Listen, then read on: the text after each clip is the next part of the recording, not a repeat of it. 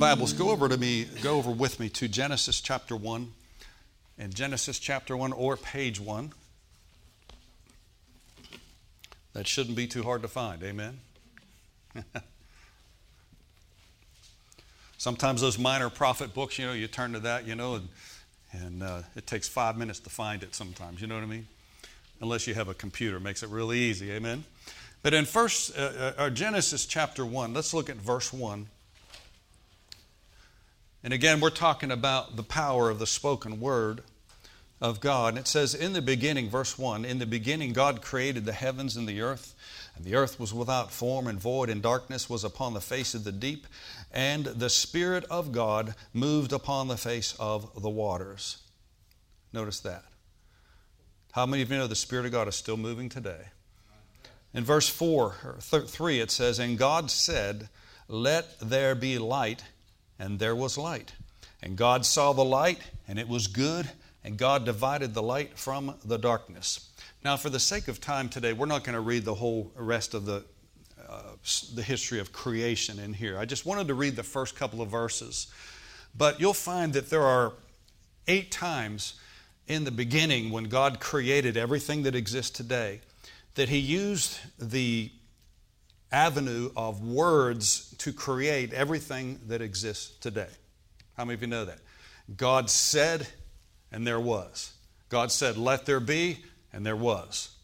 So there's eight times. Amen. He created everything in six days. On the seventh day, He rested, not because He was tired, it's just because He was finished. Praise the Lord. That's the kind of God we serve. Hallelujah.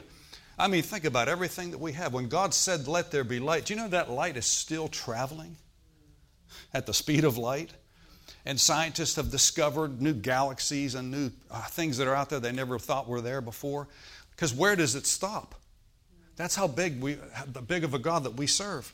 But God said, and then there was. God could have snapped His finger and created, but He chose the avenue of words to create everything that exists on the planet today and also in the in the heavens as well. Okay? Now go to Genesis uh, chapter two. Genesis chapter two and then verse seven. That's just right next door. Genesis chapter two and verse seven. So how did God create everything? With what? Words. With words. All right? And we're talking about the power of the spoken word. In Genesis chapter two, verse seven, it says, and the Lord God formed man out of the dust of the ground, breathed into his nostrils the breath of life, and man became a living soul. Okay? So, our Adam's body came from the ground. And when God formed man's body, it was just, it was lifeless. It was just like a statue of clay standing there. But it wasn't until God got in his face and breathed into his nostrils the breath of life that man became a living soul, just like God. Amen?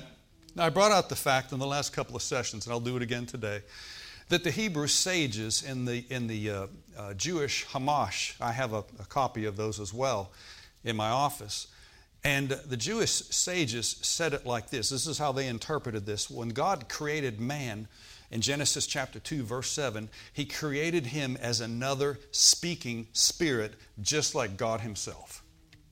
Amen?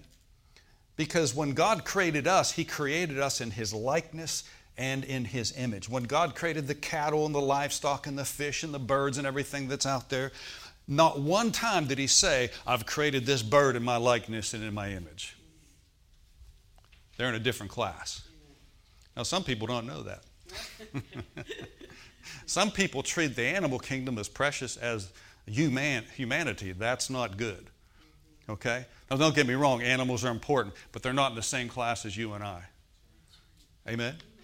And um, when God created us, He created us in His likeness. That's why you cannot fellowship with a cow or a dog or an animal.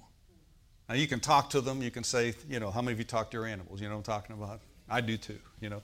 But that thing never, that dog, that cat's never talked back to me yet. Why? Because they're not in my in my class. You're a classy person. Well, you are. That's why the angel said, it says, who is man that thou art mindful of him? And the son of man that thou visitest him? And it says He made him, that's Adam, a little lower Then it says the angels in the King James. It's, it's actually the word Elohim. That means God. God just made us a shade lower than Himself. But that's why we can fellowship and we can commune with one another, because we are spirits made after the likeness and the image of God. Amen. Now, God chose the avenue of words to create everything that exists today. Okay? Now, why am I saying that? Because what you say, we're going to look at some scriptures here again uh, from the Bible. And if you go to uh, Proverbs chapter eighteen again, I want, to, I want you to see this. In Proverbs chapter eighteen and verse twenty-one. Thank you, Lord. Remember when my children were born, you know, and and some of their first words that you remember, you know, dada, mama, you know what I'm saying? I mean, that's, to us, that's a big deal, isn't it? How many of you remember when your kids said that to you? It's like, whew, they said the first time my name, you know, you know what I'm talking about? Because they're made in your likeness, in your image. They're able to communicate with you. Praise God. Now notice um, in Genesis, I'm sorry, Proverbs chapter eighteen and verse twenty-one, it says here that death and life are in the power of the tongue.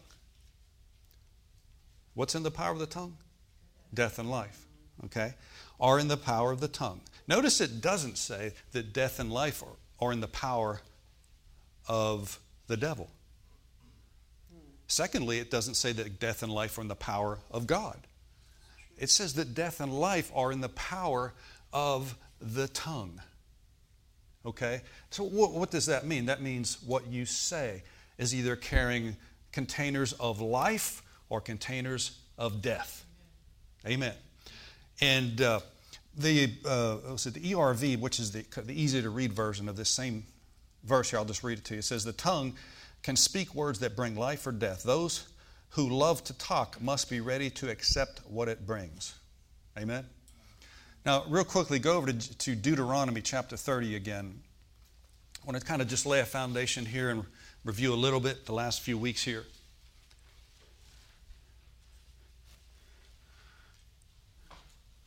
In Deuteronomy thirty, verse nineteen, the uh, Word of God says here in verse nineteen, He says, I call to heaven, I call heaven and earth to record against you this day. I have set before you life and death, blessing and cursing. Therefore, choose life, that both thou and thy seed may live. Now notice the notice right here, He says, I've set before you life and death. Now listen really carefully. God has set before us life and death, blessing and cursing. But notice the choice is ours. He says, choose life. He tells us what to choose. Amen. That both you and your seed may live.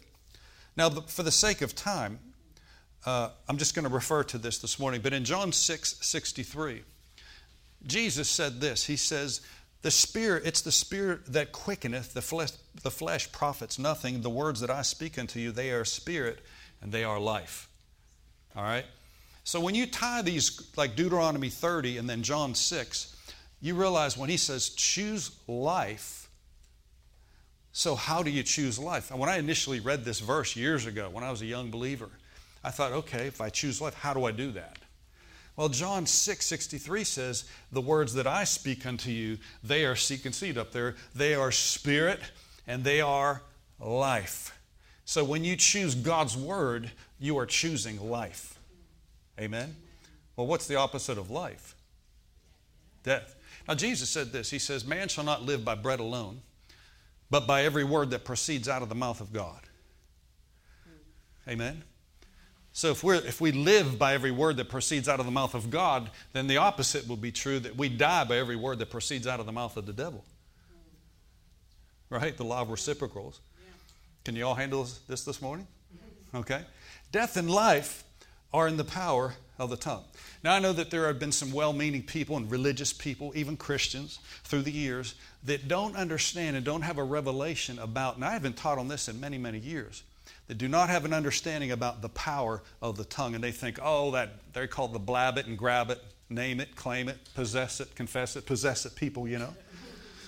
Well, people that say those kind of things lack revelation of the Word of God.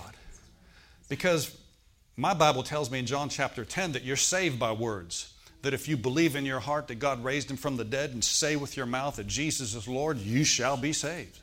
You were born again from darkness to light by the words that you spoke. Okay? So that was the ultimate.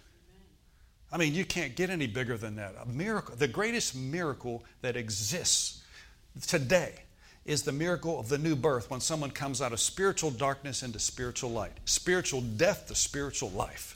The Bible says we know that we've passed from death unto life because we love the brethren. John says that in his epistle. Now, that's not physical death. That's spiritual death. We know that we've passed from spiritual death to spiritual life because we love the brethren. Amen?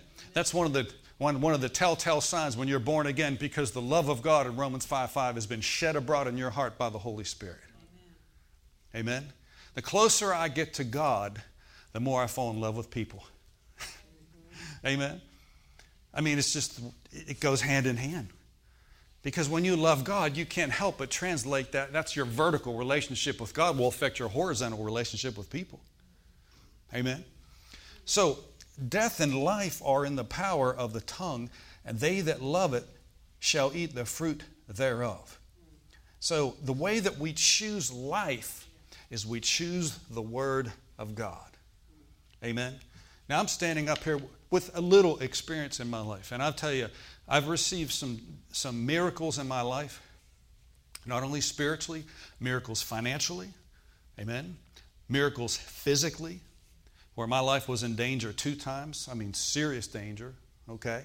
From the natural, I shouldn't even be here right now. You know what I'm saying? But choosing God's Word over the natural spared my life, saved my life. So I have a gratitude towards the Word of God. I value the Word of God. And what you value will be drawn to you. Did you know that? What you value will be drawn to you. How many of you value the Word of God? Some people despise. They don't, they don't value the Word of God. It's like, oh, like Eleanor was saying. Some people say, that's just another book. No, it ain't. No, it isn't. It's the Word of God. Now, look. Go real quickly to Proverbs chapter twelve and verse eighteen. Proverbs chapter twelve. And before I read this, let me say this again and back up here a little bit. One of the greatest lies the devil has ever sowed to the church about is that, is this. Your words don't mean anything. You can say whatever you want, whenever you want. It will not affect you good or bad. That's one of the biggest lies that he has ever sown to the body of Christ. But death and life are both in the power of the tongue. Remember that years ago, that T V show, if it wasn't for bad luck, I'd have no luck at all? Was that Hee Haw or something like that? Remember that? Some of y'all remember that. If it wasn't for bad luck, I'd have no luck at all. Well, some people, they go through life like that. If something bad's going to happen, it's going to happen to me. And you know, you all have an inward voice. How many of you know you got an inward voice? You talk to yourself all the time. Nothing ever works for me. Well, we can change the way we think. We can change the way we talk. And we can turn the ship around. Amen? Now, Proverbs chapter twelve, verse, verse eighteen says, there is he that speaketh like the piercings of the sword. But notice this, the tongue of the wise is health. Hmm. The tongue of the wise is health. So when you talk sickness and you talk disease, someone says, well, that sounds like Christian Science, Brother Keith. No, we're not talking Christian Science. We're talking Bible sense. Amen. Death and life are in the power of the tongue. And what you say about yourself. I know people today that are alive today, personally, that should be dead, but they're alive and they're doing well because they chose the Word of God as a superiority over the natural realm. Okay? Now, how many of you know there is such a thing, and it's a blessing, called the law of gravity? How many of you are familiar with the law of gravity? Okay? Now, that law of gravity is for this earth to be a blessing to us. Now, that law can also hurt you bad if you abuse it, right? There are certain laws that govern that type of thing. If you jump off a building, the law of gravity says you're going down, right? But That's a law. We call it a law of gravity. There's different laws. Laws of electricity. There's laws of gravity. But uh, there's another law called the law of thrust and lift in, in the aeronautics and the airline industry. That that's another law, but it supersedes the law of gravity. Gravity's still there, but the law of thrust and lift overcomes the law of gravity. It doesn't do away with it, it overcomes it. Okay? I just flew back from Texas. And, you know, and, and when I got on that aircraft, I didn't think, ooh, I hope this thing flies. Didn't white knuckle it, you know what I'm saying? No, the laws always work. You know, the law, those laws of gravity, the laws of thrust and lift could have worked in the Garden of Eden. They just didn't have the knowledge yet. Okay? And uh, there are, the Bible says the law of the Spirit of life in Christ Jesus has made us free from the law of sin and death. So there's the law of sin and death that's in the world today, sickness and disease. But the law of the Spirit of life, which is in Christ Jesus, frees us from the law of sin and death. Amen?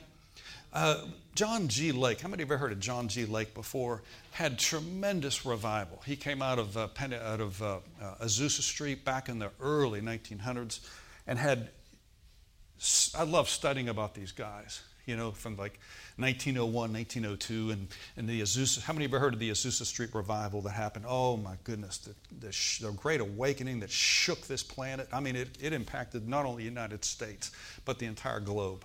We're coming into that again. There's going to be another great awakening. And we're in the beginning stages of that right now. Let me tell you something. We're in the beginning stages of it right now.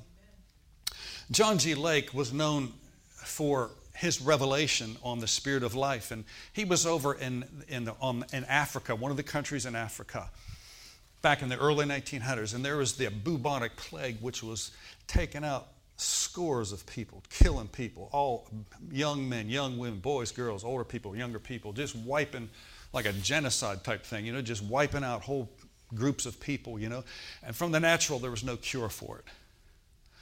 The Lord said, I want you to go over to Africa. You know, he had no fear. Did you ever notice that when Jesus laid hands on the leper, he didn't put a white glove on? Give me that latex glove first. He didn't do that. Why? Because he didn't have fear in him. And John G. Lake went over there and uh, was amongst all the people, the bubonic plague, you know, and there was a bloody, I'm not trying to be gross here, but there was a bloody froth that would come out in the in the, the death of these people, you know, that would come out. Just nasty. So much of the devil. And he went over there by the direction of the Lord, and the medical people over there came up to him and says, he says, uh, Mister Lake, have you gotten your vaccination yet? Because they're really concerned, you know, from the natural. And uh, he says, no. He says, I got my vaccine back, back in America. He says, well, what are you talking about? You can only get it over here. He says, well, here's my vaccination. The law of the Spirit of life in Christ Jesus has made me free from the law of sin and death. And you know, people, when they hear that, they look up, he's one of those. He's one of those religious freaks, right? So he, so he thought. So they kept pressing the issue. He says, I'm telling you, the law of the Spirit of life in Christ Jesus has made me, that's my... That's that's my safety net right there. He says, I'll tell you what to do. He says, go over there. And they had, you know, microscopes and things like that in their science, their medical field that was over there. He said, go over there and scrape off some of that bloody froth that, you know, when they foam with the mouth. He says, I want you to put it under a microscope and I want you to tell me what you see. So they did that and they went over there and looked under and they saw, of course, germs moving every which way, you know. He says, he goes, now, he says, take that same substance that you just put under the microscope, put it on my hand, just on top of my hand. And he says, when you do that, then take it off, take it, put it right back under the microscope and see, tell me what you see. See, this man had a revelation. He had a revelation of dominion of what we have in Jesus Christ. So they did that. They took that out, put it under the microscope, put it on his hand, took it back, put it under the microscope, and found that every single germ was dead. It died instantly. When it touched Lake's hand, it died instantly. And they were just like flabbergasted. They're like, whoa. He said, I told you the law of the Spirit of life in Christ Jesus has made me free from the law of sin and death. Amen. And so he went over there and, and pursued and went after souls and the kingdom of God and divine healing and things that took place, if you read about him. And uh, but the the point I'm trying to make is this, is that every believer has access to the same thing. Every believer has just as much dominion and authority over Satan and demons and evil spirits as the Lord Jesus Christ. Amen. Because Jesus says, I've given you my name, and my name you will cast out devils, in my name you'll speak with new tongues, in my name you'll lay hands on the sick, Mark chapter sixteen. So if you're going to argue with that, go to Jesus. He's the one that said it. Right? Glory to God. And um, every believer has absolute, total dominion over Satan and demons and evil spirits, only if they know it. Okay? That's why a church like ours, and there's other churches like ours, is dangerous to the kingdom of darkness. Thank God. Because it's when you know who you are in Christ that Satan cannot no longer take advantage of you. Can't do it. He might try, but you have absolute dominion. Amen. Everybody smile a little bit this morning. Just loosen up, okay? This is good news, okay? This is not bad news, okay? I'm not standing up here telling what you can't do or you won't do. I'm telling you what, here's what you have in Christ Jesus. Amen. Hallelujah. I have cast out demons in my life, and they came out, okay? I've laid hands on the sick, and I've seen them recover. I speak with tongues. I've been speaking in tongues since nineteen eighty-two. Amen? So it's too late for someone to come along and say, it's not for today. Amen? I know the power of the name of Jesus. I know what it can do. Praise God. Now, I'm going to read the Amplified of Proverbs twelve eighteen. It says, there is those that speak rashly like the piercing of the sword, but the tongue of the wise brings healing. The tongue of the wise brings healing. All right? Now go to... Uh, Proverbs, real quickly here, thirteen, Proverbs thirteen, if you look up on the screen, verse two and three, it says, a man shall eat good by the fruit of his mouth, but the soul of the transgressors shall eat violence. He that keepeth his mouth keepeth his life, and he that openeth wide his lips shall have destruction. See, see how the mouth, the connection there? And then go to Proverbs twenty-one. Just one more here in Proverbs. Proverbs twenty-one, verse twenty-three. Whoso keepeth his mouth and his tongue keepeth his soul from troubles. So if you want to keep yourself from troubles, that's good. If you want to keep your soul from troubles, how many want to keep yourself getting out of trouble? Yeah. Hallelujah. See, we need to get phrases out of our vocabulary. I'm not trying to be nitpicky here, but I'm just trying to be biblical and scriptural. Now, the Lord has corrected me at times for saying things that are, you know, uh, the, Satan is a legalist, and he'll take the words that you say and use it against you. But we ought to get words like death out of our vocabulary. I've heard people say, Christian people say, I just love them to death. How many have ever heard that before? I just love them to death. And I know what they mean. But do you really love them enough to kill them? Or that scared me to death. Okay? Amen. I may, may mention of the fact here in some modern examples what I'm talking about. There was a lady, Charles Capps talked about, there was a lady who went to a doctor. It was having, having this intense fever, couldn't shake it, couldn't get rid of it. So she went to the doctor, you know, and a couple of times, and he didn't know what to do because it was like there was... It just kept happening. She kept having this, this, this. Uh, her temperature kept going as fever, you know. And but he noticed something when she would talk. She kept saying these words that just burns me up. That just burns me up. Now this was a Christian doctor. He says, uh, "Can I make a suggestion to you?" She said, "Well, sure, doc." She said, he, he said to her. True story. He said, I would, uh, I want you to quit saying that phrase that burns me up. Okay? She goes, oh, okay, I'll do that, you know. Well, just so happened that, that when she stopped saying that, that fever left her. And that thing had been on her. She couldn't shake it, couldn't get rid of it. She went back to the doctor and says, I don't need to come back anymore. I'm healed. Okay?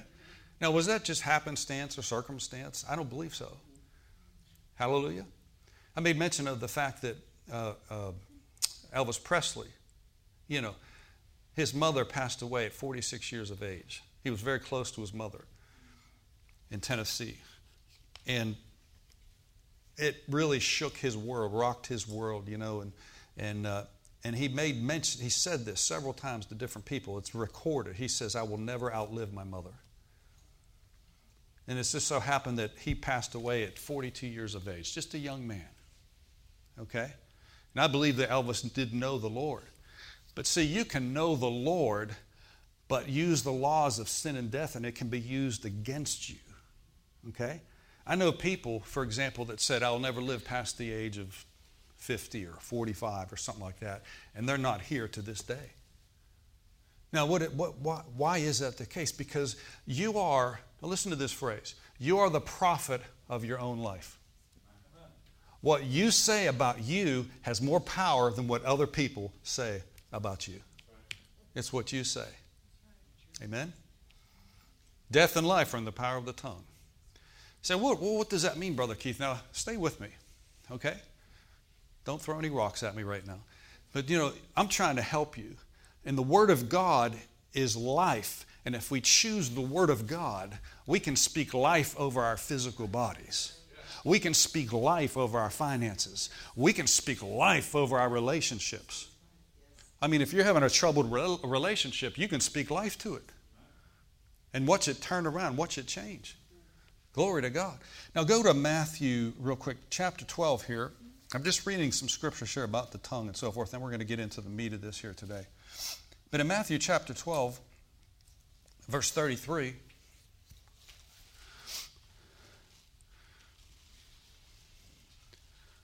I know what it's like to eat the fruit of bad words, but I also know what it's like to eat the fruit of speaking God's word.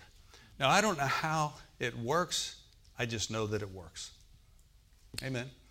Jesus talked about the parable of the sower in Mark chapter four. You know, he says the, he said that the, the, the, the heart, the ground is like the heart of man, and the seed is the word of God, as a parable, you know, the sower.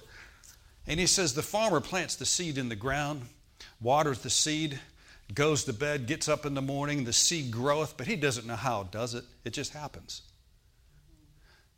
That farmer doesn't understand how that seed actually grows, but he knows the process. You have to plant it, you have to water the seed, and then things start to germinate, things come to pass, all right? Now, the Word of God in First Peter one twenty-three says, we're not, we're not, we're born again, not of corruptible, but incorruptible seed by the Word of God. Notice the seed, the Word of God, which liveth and abideth forever. So the Word of God is the incorruptible seed. Scripture is the incorruptible Word of seed. What does that mean? It cannot be destroyed. So when you put the Word of God, the incorruptible seed, in the ground of your heart and you say it with your mouth, then that's what's planted in your heart. That is what is going to come to pass. Amen. Can I have an amen? Amen? You can say amen if you want. Okay? All right? Now Matthew chapter twelve, verse thirty-three says, either make a tree good and the fruit good, or else make a tree corrupt. For his, tr- for his fruit corrupt... Let me back up here. And his fruit corrupt, for the tree is known by its fruit. Verse thirty-four, O generation of vipers. Now Jesus is talking to the religious folks, the Jewish people. You bunch of vipers, bunch of snakes. Oh, you know they love that.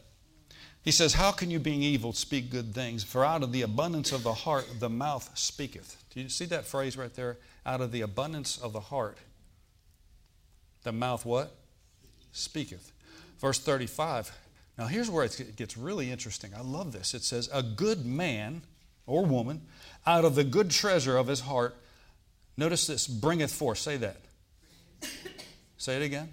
Bringeth forth. Okay, notice a good man out of the good treasure of his heart bringeth forth good things. Is healing good? Yes. Acts ten thirty-eight says, God anointed Jesus of Nazareth with the Holy Ghost and with power, who went about doing good, healing doing good, healing all that were oppressed of the devil, for God was with them. Hallelujah. Hallelujah. Healing is good.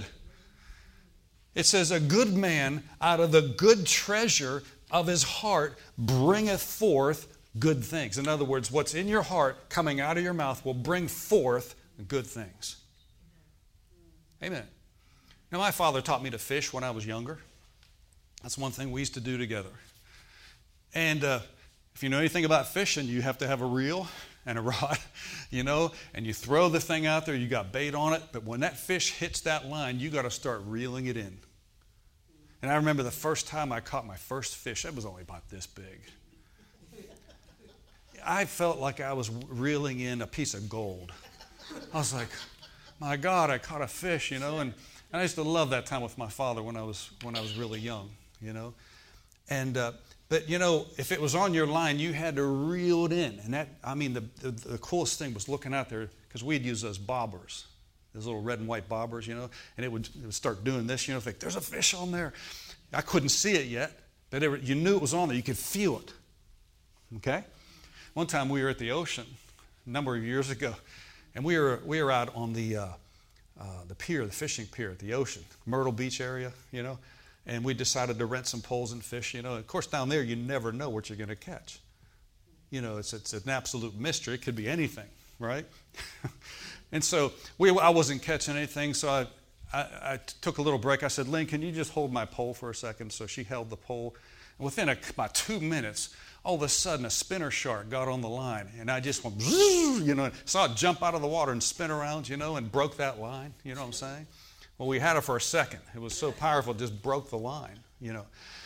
So anyway, when when you throw up that bait there and you catch a fish, you still have to reel it in. And the bigger the fish, the slower that process is going to be. All right? I've caught some good-sized bass in my day, you know, and some largemouth bass, praise the Lord. That's an exciting thing, you know. And I stuck it on my wall and it talks to me. You know that bass that talks to you? I'm just kidding. You ever see that? Was it Billy Bass or something like that? I don't know. My point being is this, that you reel in the blessings of God by the words of your mouth. That's how you do it. I speak life to this body. I speak life in Jesus' name, right? Or to any area of your life, and you begin to reel it in. Now, the thing is, is here's an example. Thank you, Holy Spirit. That when you first catch that fish and you see the line go down, the bobber goes down, and you're reeling in it, you can't see the fish. But you don't doubt for one second. You know that there's evidence, there's symptoms, that there's a fish on that line. You don't see the fish yet. So you don't throw the pole down and say, I don't see the fish, forget this, this fish and stuff doesn't work. No, you've got it on the line. You just can't see it yet. There's a revelation there. But you just keep reeling it in, reeling it in. Before you know it, in the process of time, you can see it in the water. Before you know it, you're pulling it out of the water. Okay? So we shouldn't become weary in well-doing when we, we cast out our faith out there and we're reeling in the promises of God. Just because you can't see it yet doesn't mean that something's not on your line. Amen. Amen. I never thought of that until right now. Didn't we pray for revelation before we started? Praise God. So just because you can't see it yet doesn't mean it's not happening. Amen. So uh, a good man out of the good treasure of his heart bringeth forth good things. On the same token, an evil man out of the evil treasure of his heart bringeth forth evil things. Amen? I made mention of the fact, you know, some time ago there was a, a lady that was going to get married. Make it real short, long story real short. And she kept having this thought. She was being counseled by a, a minister friend of mine about the wedding plans, you know, in preparation for the wedding. And she kept saying over and over again when he would meet with them for counseling, premarital counseling, he, she kept saying, the wife-to-be kept saying, I just have this weird idea that I'm going to sprain or break my ankle and I won't be able to walk down the aisle. And she kept saying that. He noticed that. He says, honey, you ought, you ought not be saying that. Well, a few months later, guess what happened? Their wedding date came. She fell and broke her ankle. Amen. Had to use crutches or some other means to get down the aisle and get married. Okay? Someone says, well, that was just circumstance. No, she prophesied it into being because her fear was released through her mouth. Listen, listen very carefully here. Faith and fear are both released through the words of your mouth. How many of you know that? And if you don't, if fearful thoughts, they come to all of us. Fear-filled thoughts come to all of us, but if you don't speak those words, they die unborn. Okay? So Satan tries to give you a thought, an evil thought, a bad thought, something negative, something bad. And he wants you to give voice to it because it's the voice that it kind of seals the deal, that reels it in. Yeah. So an evil man out of the evil treasure of his heart bringeth forth an evil, you know, out of the abundance of the heart, the mouth speaks. So whatever is in your heart in abundance will come out of your mouth. Now the good news is, is that you can change what's in your heart. All of us here, including myself, there are things that we need to constantly put on the inside of us to negate negative ways of thinking. How many of you, most of us here, to be honest with you, we did not grow up in Holy Ghost-filled, Word-based homes. I didn't. I got born again before my parents did. In fact, I was we they they were in their what forties, I think, before they got saved, late forties. You know, my sister and I got born again when we were teenagers. Well, we all we knew was just religion. We grew up in a United Methodist church. You know, they were good folks, but they weren't born again. At least the church I was going to. So we knew nothing about the power of words and things like this. And uh, um, at first, when I heard teaching like this, I was like, "This is so foreign and so new to my way of thinking." It was like, "Is this really true?" But you know, you're reading Scripture, right? You're reading the Bible. If it's in the Word of God, it's safe ground. Hallelujah. We can turn the ship around. And he says, uh, verse thirty-seven, "For by thy words thou shalt be justified, by thy words thou shalt be condemned." So words are really important, aren't they? Now, for the sake of time here, we're not going to go read this, but you remember in the book of James, in the book of James, he says the tongue is a world of iniquity. It sets on fire, the, the, the it sets... Uh, How's it go? Let's just go there. Okay. James chapter three. You can handle this. Amen. James chapter three, verse two. I want you to see this. "For in many things," verse two, "we offend all. But if any offend not in word, the same is a perfect man, able also to bridle the whole body." Now, we made mention of the fact that James is Jesus' half-brother. They came up in the same household. James's parents were Joseph was his father, Mary was his mother. Now Jesus was born of a virgin Mary, right? But after they had Jesus, they had other children together. The Bible's very clear about that. Jesus had other brothers and sisters. So James grew up with the Lord Jesus Christ, Jesus being the eldest. And so if anybody had revelation of how Jesus operated, it was James, because they came out of the same house. How many of you know when you have a brother or sister, you know things about them that other people don't know? The good, the bad, the ugly, right? Well, in Jesus' case, it was all good. But one thing Jesus, one thing that, that James learned, one thing that James learned was that Jesus controlled his tongue. Boy, did he control his tongue. Now, verse three says, He says, look, he says, "Behold, we put bits in horses' mouths so that they, may, that they may obey us and turn about their whole body." He says, "Look at the ships. Though they are so great, are driven with fierce winds, yet they are turned about with a very small helm, whithersoever the governor listeth," or the rudder. "Even so," verse five, "the tongue is a little member, boasteth great things. Behold, how great a matter a little fire kindleth. The tongue is a fire, a world of iniquity. The tongue among our members, it defileth the whole body. It setteth on fire the course of hell. It is set on fire of hell. For every kind of beast and birds and serpents and things of the sea can be tamed and hath been tamed by mankind, but the tongue can no man tame. It is unruly, evil, full of deadly poison. Therewith bless we God, even the Father. Therewith we curse men who are made after the likeness of God. Out of the same mouth proceeds blessings and cursings. My brethren, these things ought not be. Doth a fountain send forth the same place sweet water and bitter? And can a fig tree, my brethren, bear olive berries? Either a vine figs. So can a fountain both yield salt water and fresh." Now, he is talking about, he uses the phrase kindling. Anybody familiar with kindling? You ever start a fire before? One time I tried, when I was a young youngster, you know, I tried to start a fire with just going to lighten a match under a big log. And I was like, "What's wrong with these matches? It's not working." And whoever I was, my camp counselor said, I was just really young, stupid and young. And my counselor says, "Hey, you got to use some kindling. That match is not going to work on that big log. So he showed me what to do. Got a little bunch of little, whenever they get some sticks and leaves and stuff like that. You know what kindling is. And you put it under the big log and you set the kindling on fire. And before you know it, the log is on fire. Okay? But you know, once that fire starts, you can't go digging around and find the kindling. Where's the kindling at? It's already burned up. Okay? Think about how these massive forest fires out west started with one spark, one little match. Sound like Smokey the Bear.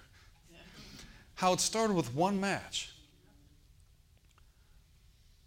And that match ignited and it just spread and grew and grew and spread till it destroyed acres and maybe miles of, of land. He said the tongue is exactly the same way. He said, now don't get discouraged when it says the tongue no man can tame. That's true. That's why God gave us the Holy Ghost, to control Amen. What we say. Amen? Everybody agree with that?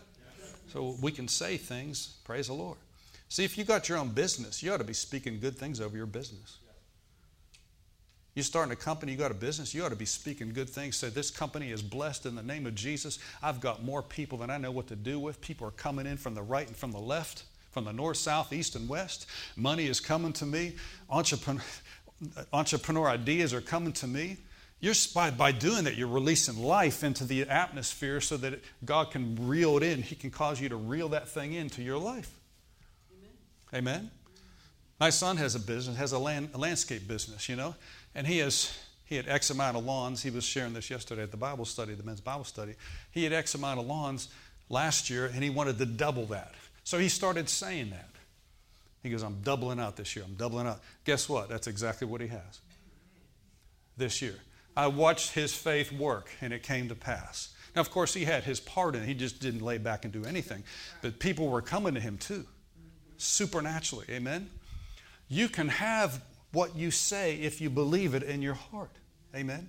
Now, he uses this illustration here. Gosh, I wish I had more time. That it's like the bit in a horse's mouth.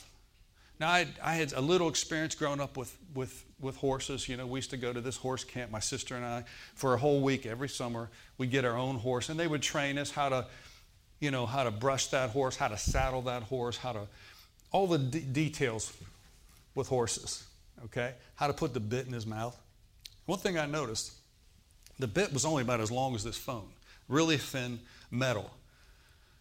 But that bit and that twelve hundred pound horse, that little bit would control which direction that horse was going to go.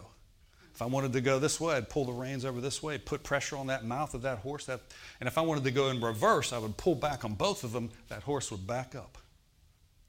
You hear beep, beep, beep, beep. No. and, uh, but that, that, that big twelve hundred pound horse, huge horse, was controlled by a little tiny bit. And then today, you got these ocean liners and these cruise ships. Anybody ever gone to cruise before? I never have. It'll be a first time. But these massive boats, and rel- relatively speaking, when you, you look at the size of the boat compared to the rudder of the ship, it's so much smaller. But that little rudder will determine which direction that big ocean liner is going to go. He said, so the tongue is just like the bit in a horse's mouth. The tongue is like the rudder on a ship. And when you speak life, you can start to turn the ship around. Now, here's another revelation I had about this some time ago. That a big, the bigger the ship, the harder, the longer it takes for it to turn around. Because it, it's cutting water. I mean, it's cutting water. It takes a little, now a little... a little sailboat or something like that, something small, it doesn't take very long to turn that thing around. But you got these massive cruise ships, you know, that hold, I mean, I don't know how many pounds those things are. It's massive. Whole cities on this thing, you know. And uh, but that, that captain of that ship knows that when he wants to go south, he has to turn that wheel a certain direction, and he has to let that wheel stay in that position. Now, when that captain of that ship first turns that ship, there may not be any evidence that he's starting to go south. In fact, there isn't. because there's so much weight, so much distance and length on that ship. It takes some time to turn that ship to go that direction. If it's going north, he wants to go south. He's got to hold on to that steering wheel, that ship, and not let go of it for it to go in that direction. But in the process of time, I don't know how long it takes, but in the process of time, if he keeps his hand on the wheel, on the angle that he wants to go, on the direction that he wants to go, eventually that ship will be heading south. Yeah. But at first, it doesn't look like it. What if he let go of the wheel and said, this thing doesn't work? I thought this thing worked. It's not working. I wanted to go south. I turned south. It didn't go south.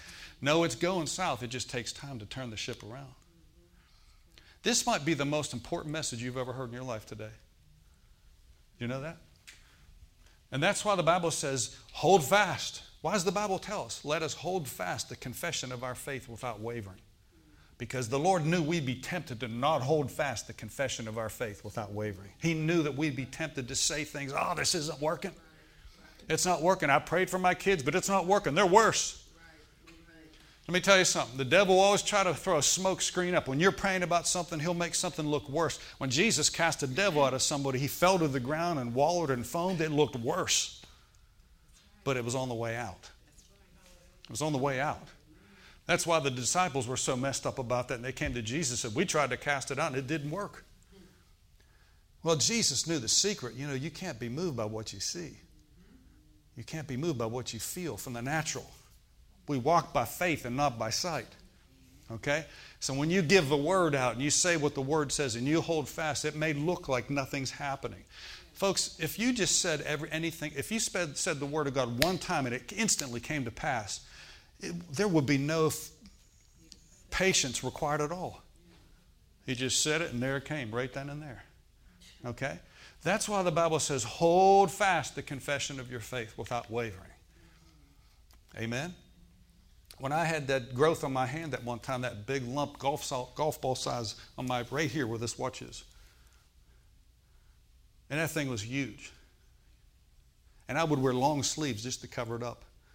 Now, you've heard that testimony before, but, but you know, the Lord said, do what Mark eleven says. Speak to the mountain. Command it to go. Speak to it. Curse it in Jesus' name. Well, when I did it, I didn't see any evidence. In fact, it got bigger. It got bigger. My mind was telling me, oh, you don't have enough faith. Isn't that funny how the devil does that? He'll always tell you when you pray, you don't have enough faith. You don't think God's going to hear you. Anybody ever had that happen to you? You don't have what it takes. You don't, you're not strong enough in faith. You haven't read your Bible long enough. You haven't prayed long enough. He'll always tell that to you to make you feel like a worm in the dust, to make you feel like you don't have what it takes. But let me tell you something. If you're born again and Jesus Christ is your Lord, you have what it takes on the inside of you. So the Lord said this. Okay, you've already claimed it. You believe it, haven't you? I said, yeah, Lord. I cursed that thing in Jesus' name. I have felt no, no physical goosebumps, nothing. I felt nothing. But I looked at it and I said, I cursed this growth in the name of Jesus. I command it to wither and die. And nothing happened. All right? So I thought. But then the Lord said, well, you got... you believe you got it, right? And I said, yeah. Because Mark eleven says when you pray, you have to believe you receive it, and then you'll get it. We'll look at that next week. You'll see some powerful things in there. And the Lord instructed me. He says, now, so you believe it. He says, now, start thanking me for your healing. I learned that from Norval Hayes. I was talking about Norval Hayes when he prayed for us this past week. I learned that many, many years ago. He goes, brother, you have to learn to laugh at your mountain. You know. Ha, ha, ha. He goes, you got to start laughing at your mountains in life, you know. Don't let them intimidate you. So I started to do that. Now, I, I don't remember ever practicing that before, per se. Felt kind of funny doing it. But I'm driving down the road, you know, I'd be going somewhere between places, you know, and making my errands or something. And, and, I, and I would look at that, and the Lord said, laugh at it. Now, there was, no, no, there was no joke. There was nothing funny. I wasn't watching the Three Stooges. There was nothing funny going on. But, you know, you can laugh by faith. The laugh of faith. Hallelujah. And I would encourage you to start doing that. And I looked at that and I would say, ha, ha, ha, ha. Nobody was around. God was just God in the car and me and God. Now, I'm showing you something here. This went on for, for several weeks. So every day I'd look at that thing, I'd say, ha, ha, ha. I'm not praying about this. I already cursed this in Jesus' name. It's gone. It's gone in Jesus' name. Amen. Didn't Jesus say, speak to the mountain? Well, that was a little mountain on my wrist that didn't belong there. That growth, that tumor that was on my hand, that didn't belong on me. And every plant, Jesus said, that my Father's not planted must be plucked up and rooted away. Amen. That was not a God plant. No cancer, no tumor, no growth is a plant from God. I can tell you that right now. Amen. So if it's not of God, we got to get rid of it. We got to speak to it. We got to re- reject it, whatever we have to do. But Adora kept saying, just laugh at it, laugh at it. Yeah. So I did. Now again, my mind is telling me it ain't working. It's not working for you. So one night, it was on a summer night, we're out in the front of our yard, our front yard, and we're sitting on our bench. I had a little bench in our front yard. Beautiful summer night. Stars, moon was out. Just gorgeous. I think it was in the month of July. In our family, this is, this is probably gone, what, twelve years ago now? twelve, thirteen years ago. And, and the, the kids were all familiar with it, you know. And we're sitting on this, this bench. The four of us squeezed on this little tiny bench in our front yard. And um, and I was just sitting there, and I, and I put my hand on it, and I was just, under my breath, I was like, oh, Father, thank you for this night. I was just thanking God. Just got caught up in worship and thanking Him, you know. And I and I, and within myself, I said, they didn't hear me, but I said, Father, thank you that this thing is gone in Jesus' name. Something like that. And God is my witness. I'm sitting there like this. My hand is on top of it like this. And all of a sudden, like a balloon, it just left. It just popped. It was like, okay, this has been there for months. Okay? Kept getting bigger. I felt the pressure go down instantly. I mean, like like that, like a like you let air out of a balloon, like instantly. And I thought, hmm, smooth as anything. Like it used to be. And I told, and it was dark out by this time, and I told my family, I said, do you want to, you guys want to see a miracle right now? I said, come here, come here. So we went into our little tiny foyer. We were renting this house. We went into the, you walk through the doors, this tiny foyer, and there's a light there. I turned the light on. I said, look at this. They're like, praise God. Someone said, did you get excited when that happened? No. I got excited when I believed that I received it. That's when I got excited. That was just a matter of just like, praise the Lord. There's the finished deal right there. And that thing has never come back, and it never will come back. Yeah, you were excited. I'm talking about myself. Was I excited? Yes, but I really got excited when I when I believed that I was healed. Amen? So uh, next week, we're going to get into... Uh, this thing here, and I'll just preface it by saying this. The devil will tempt you to say something. See, I even feel resistance when I'm sharing on this. I feel resistance. But that's okay. Because we're going to plow through this thing. Okay? Because I know the truth is what sets people free. If you came for religion today, you're not going to get it. But I believe you came for life. Amen? Satan will tempt you to say something negative so that you can eat the fruit of it. Okay? Like uh, talking about your, your, your family history. Well, such and such runs in my family. You know, arthritis, heart disease runs in my family. You know, insanity runs in my family. And people don't realize that when they say, because the devil, this, the devil's a, he's cursed. And he tries to bring these curses on people, so it goes from generation to generation to generation. But the good news is, is you can break that curse. And it can stop at your tracks. It can stop at your house. Amen? Amen? Amen. Say, well, alcoholism runs in my family. No, it don't. It stops at your house. Amen. Amen? Addiction runs in my family. Nope, it stops in the name of Jesus at my doorstep. Hallelujah. And... uh that's one thing they always ask you. You know, when I when I went into the hospital one time, the doctors asked all these questions like, okay, tell me about your father. He was a good man. No, no, they want to know medical history. So do you have any issues with this and with that? You know, they want to know your family history. Okay? They don't want to know about Jesus. They want to know about your dad, your mother, their background. You know, did they suffer this? Did their parents suffer from this? Do you ever know what I'm, you know what I'm talking about? Well, here's the good news. When you got born again, you came into a brand new family. You have a brand new father, God the Father.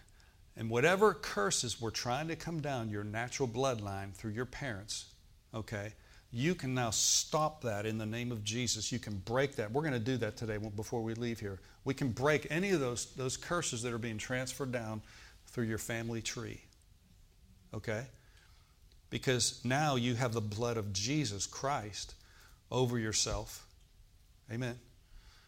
And uh, you can put a stop to it. No trespassing. You ever see a sign, no trespassing? Right? When I was a kid, they had a big dog at the top of the hill. I remember that. It said, no trespassing, dangerous dog. And it was. It was a Doberman Pinscher, and that thing would tear people up. You know what I'm saying? I had I, one time, I remember when I was I was probably twelve, thirteen years old.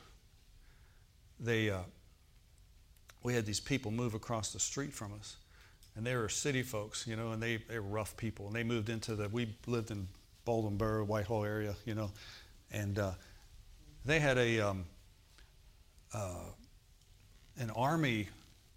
What was that? An army um, German Shepherd. Vicious. I mean, that thing was trained to kill people and attack people, you know.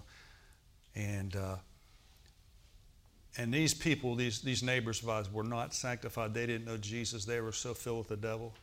I went over there one time, and they, they said, come on over. We can hang out. We can play over here and stuff. Like I said, I'm twelve, thirteen years old, probably twelve.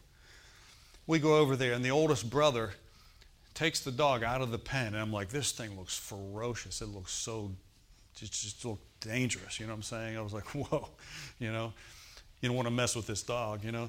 And all of a sudden, he takes him off the leash. And I'm thinking, there's no way I can outrun this dog. And the dog stood there, and then the oldest brother goes, sick him. And the dog, within seconds, jumped on me and started tearing me up. I mean, to tell you, that thing got a hold of my, I had this, all I remember is this, I had this uh, Hawaiian shirt that I had gotten. I'd saved up to buy this beautiful Hawaiian shirt. You know, those shirts that are all colorful, you know. And within seconds, that thing was just ripped to shreds on the back, you know. And then the dog got a hold of, I guess, my one ear, and there was just blood flowing down the side. And then they finally jumped on him, you know. These, I'm telling you, these people were just filled with the devil. You think? One time they pulled a gun on me. They, I thought, man, I learned my lesson not to go back over. They, I was just young. They pulled a double-gauge shotgun on me and pointed it right at me, and they were, they were threatening to blow my head off, okay? These are the kinds of people I grew up with, okay? So I had to overcome some things, you know. Then I, I thought about this. I've forgiven them, praise the Lord. Half of them are dead anyway right now. But um, I'm not happy about that. But I mean, but I thought, you know, that's just, that's how the devil is. He just wants to tear people up and rip them up. And we can literally stop. We can stop the enemy in his tracks. And I want to do that. If you would stand up and stand up for a minute here. Now, I had no earthly idea that I was even going to do this this morning, but I feel led of the Lord that we're going to stop. We're going to break. Some of you have been harassed by some things. Okay? And it's been going on for quite a while. There's harassment of the enemy on you and on your family and your loved ones. And, you know, hey, listen, your kids belong to you. They don't belong to the devil. Okay? Amen. Your body belongs to you. It doesn't belong to the devil. And we're going to serve an eviction notice on the enemy right now. He's going to take his lousy, filthy, rotten hands off of you, off your mind, off your family, off your finances, off your relationships right now. Amen? Would you like, like that to happen this morning? All right. In the name of Jesus Christ of Nazareth, Father, whose I am and whom I serve, Father, it's you I serve, Father. I believe with all my heart, Lord, that you have just revealed to me in the process of this service this morning, right now, what we need to do, what needs to take place when I didn't know previously, didn't even have an inkling that we were going to do this. But I thank you for the direction and the leadership of the Holy Spirit, the spontaneous leadings of the Holy Ghost right now. And I take authority as the pastor of this church, Lord.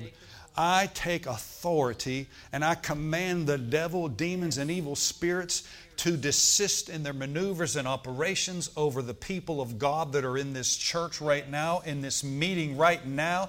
Satan, you take your hands off of people's bodies. You take your hands off of people's children. You take your hands off their finances. We break and take authority over you and command you to stop now in the name of Jesus.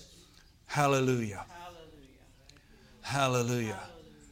Now say this out loud. Say it after me. Say, devil, devil, you are under my feet. You are, under my feet. You are a defeated foe, you are a defeated foe. And you will stay under my feet. You will, stay under my you will not torment me no longer. I am free, I am free. By the blood of Jesus. Blood of Jesus. Free, indeed. free indeed. I'll never be the same. Be the same. In Jesus' name. In Jesus' name. Hallelujah. Hallelujah. So we break every curse, Lord, from people's past, from our lineage and the natural. We break its power in Jesus' name. Sickness and disease, demonic oppression. Hallelujah. Depression. We break and take authority over depression in Jesus' name, over every person in this church right now, Father. And I release the joy of the Lord. I release the joy of the Lord into the people right now, Father. Glory to God. Glory to God. Hallelujah. Hallelujah. Hallelujah. Hallelujah. Hallelujah. Now every day from this moment forward, give Jesus permission to bless you every single day. The Lord, I, I remember I told you about that many, many, many months, half, six or seven months ago. The Lord, I was taking a prayer drive, and the Lord said, I want to ask you a question. Now, I didn't hear it with these ears here. I heard it in my spirit, where, where you hear Him too. He says, can, can I ask you a question, Keith? I said, yeah. He says, will you give me permission?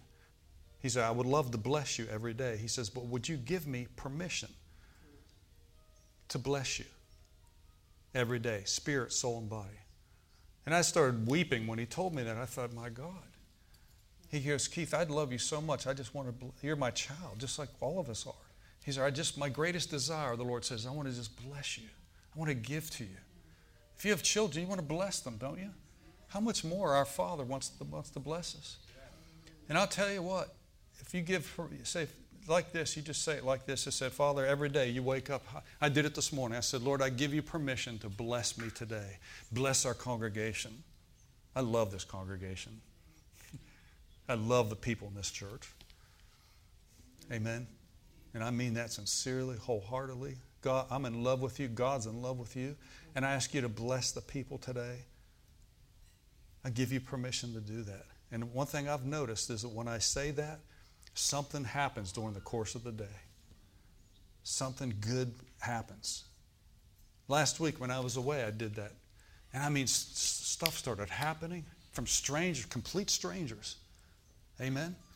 Had a complete stranger come up to us and buy our whole family a meal. Didn't even know us. Didn't even know us. Well, I had sown some of that to other people as well. You know what I'm saying? Then I, I mean, there's a bunch of us together, and this, this lady says, I want to pay for your meal. She even came out and gave us a seat. There was no seats in this restaurant. It was jam-packed, you know. Not only did they give us seats, they paid for our meals as well. And the Lord reminded me, He says, see, amen. We walked into this, uh, like a Whole Foods place. It was like a, they were, my son and I went there to get something, some little groceries and stuff for our, for our room, you know.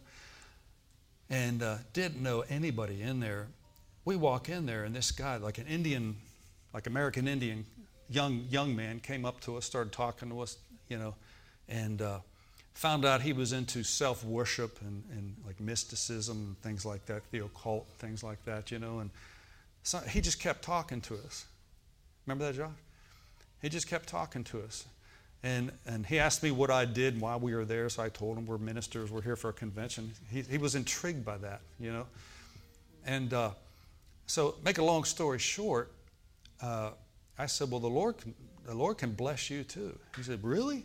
I said, yeah, the Lord can bless you. And here we ended up praying with him right there in the grocery store. He gave his heart to Jesus. Right, it was easy as cutting butter that was melted. It was that easy. It was like it just fell into our laps. He was so excited. And the Lord said, pull out some money and give it to him. He did, he was broke. I don't think he had too much. I said, here's a twenty dollar bill. I said, go buy some. I mean, you would have thought I gave him a million dollars. And I said, that twenty dollar bill is symbolic of God's grace gift to you. You didn't work for it. You didn't earn it. It was just given to you. That's what God did when he sent his son for you. Amen.